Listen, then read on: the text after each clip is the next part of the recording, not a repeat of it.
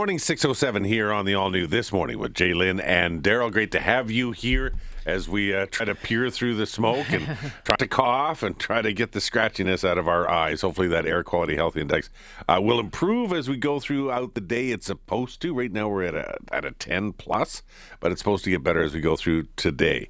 Supposed to. We'll see whether or not it sucks in or not. But it certainly gives you an idea of the impact of the wildfires in Alberta. And there have been many communities impacted. The most recent one, uh, Swan Hills, mm-hmm. being uh, evacuated. People in Drayton Valley able to go home.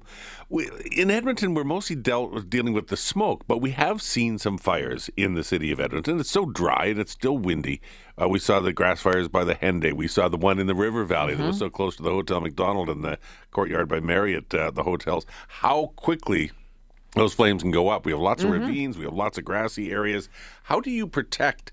You know, maybe it wouldn't run rampant through the whole city, but it could certainly impact a neighborhood. So, how do you protect your own property from the, the possibility?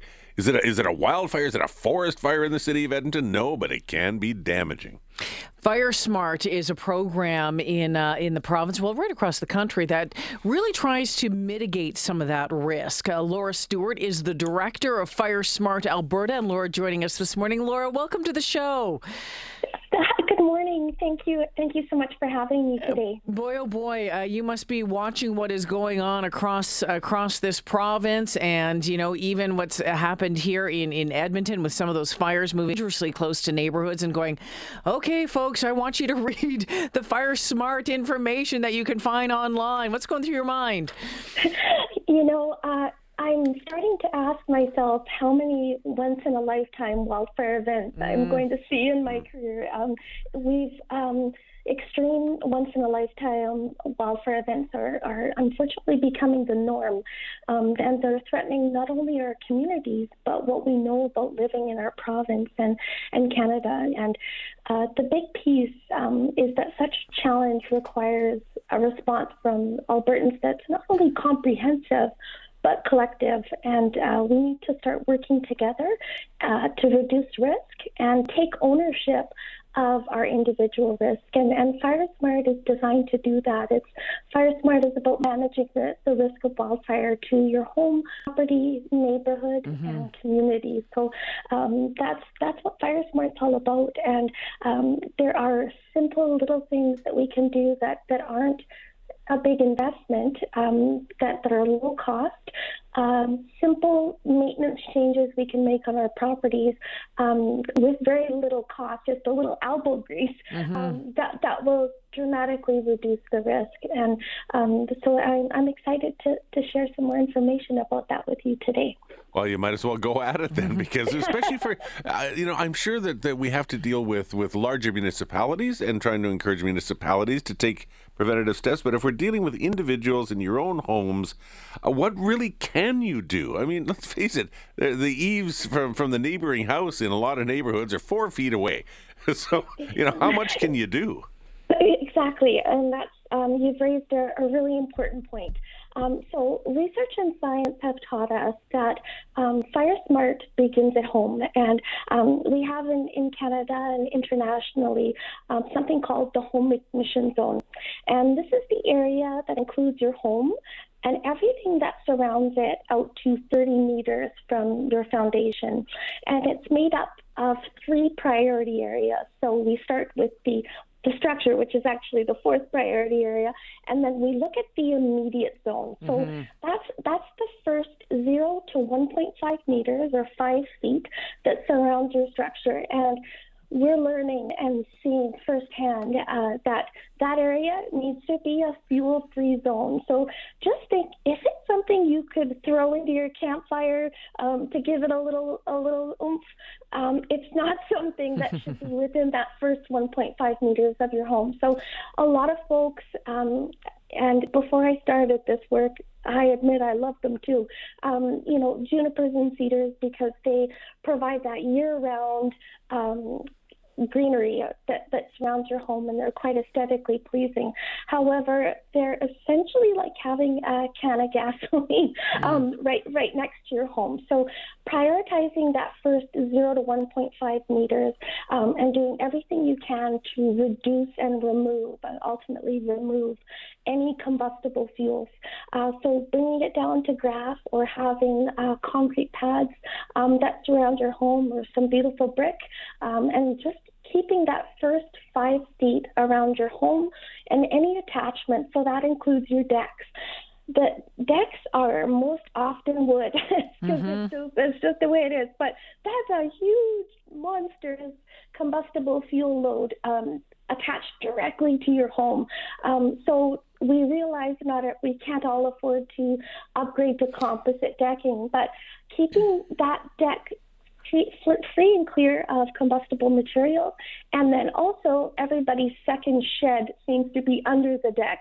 And when we're talking about wildfires, it's not always a big wall of flames that's coming up and, and devouring the home. It's the little things. Um, it's, they're embers. So, an estimated 90% of homes damaged or destroyed by wildfire are ignited by embers. So, those are those small firebrands that you see in all the videos, um, the glowing embers that are flying through the sky. What they're doing is making their way uh, onto properties and into to home, the home ignition zone and being and igniting things like junipers, cedars, firewood piles, um, having bark mulch in, in your bed, the garden bed right next to your house, um, yard, uh, lawn uh, mats on your front porch, um, garden furniture, toys, all of those items that can ignite um, embers are going to be looking for those, landing on them, much like snow does in the winter,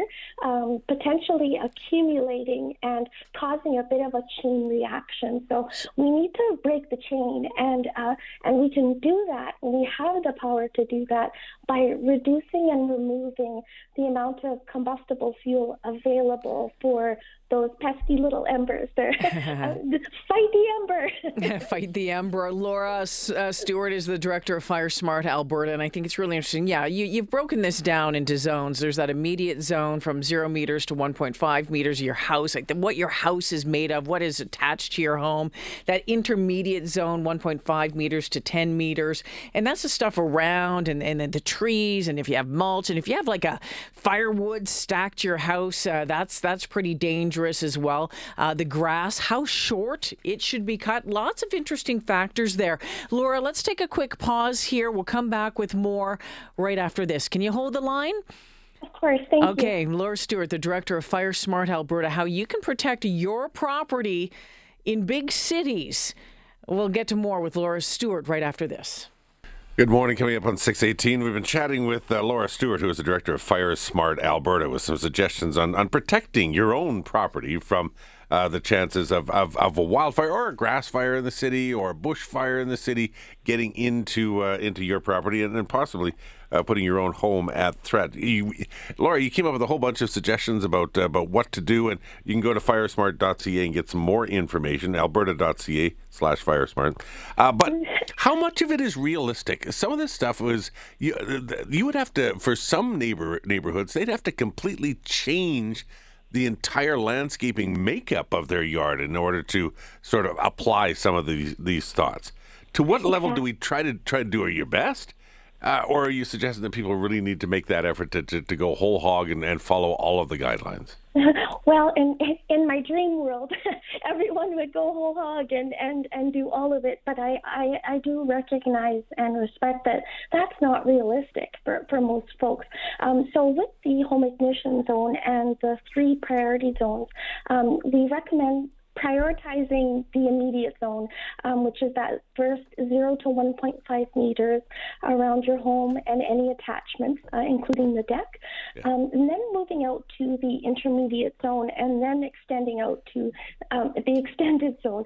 Um, and J'lyn had mentioned before the break um, around mowing and maintaining the grass. So, uh, really important. And we have a, live in a climate where um, in a province where in the spring and fall, um, when our fire danger is typically the highest, that all of that grass is quite crispy and cured um, after spending a winter under the snow.